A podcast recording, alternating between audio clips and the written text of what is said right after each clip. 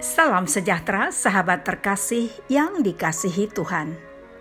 Kontemplasi bersama Evodia dalam episode ini akan merenungkan Tuhan untuk semua orang. Sahabat terkasih, Tuhan ada untuk semua orang. Setiap jiwa berarti bagi Tuhan dia tidak memperlakukan orang berbeda-beda. Perbedaan ciptaannya hanya menunjukkan kreativitasnya. Jika kita mencintai Kristus dan mengikutinya, bagaimana mungkin kita memilah-milah? Tuhan tidak berkenan sama sekali bila kita memilah-milah berdasarkan perbedaan hormati orang lain.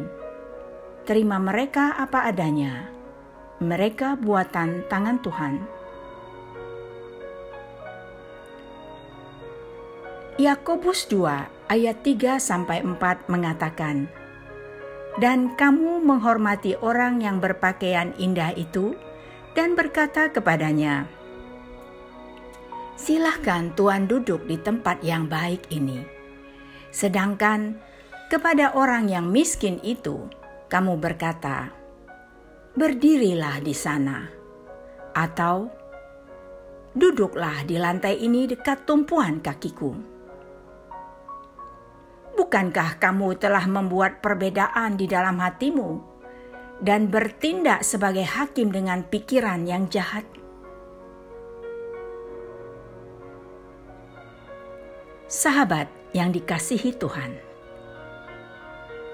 Siapakah kita ini sampai berani menghakimi? Jika kita membedakan, itu adalah perbuatan jahat di mata Tuhan. Perlakukan orang lain dengan baik. Hanya Tuhan berhak menghakimi. Dia akan membawa keadilannya. Tuhan memberkati.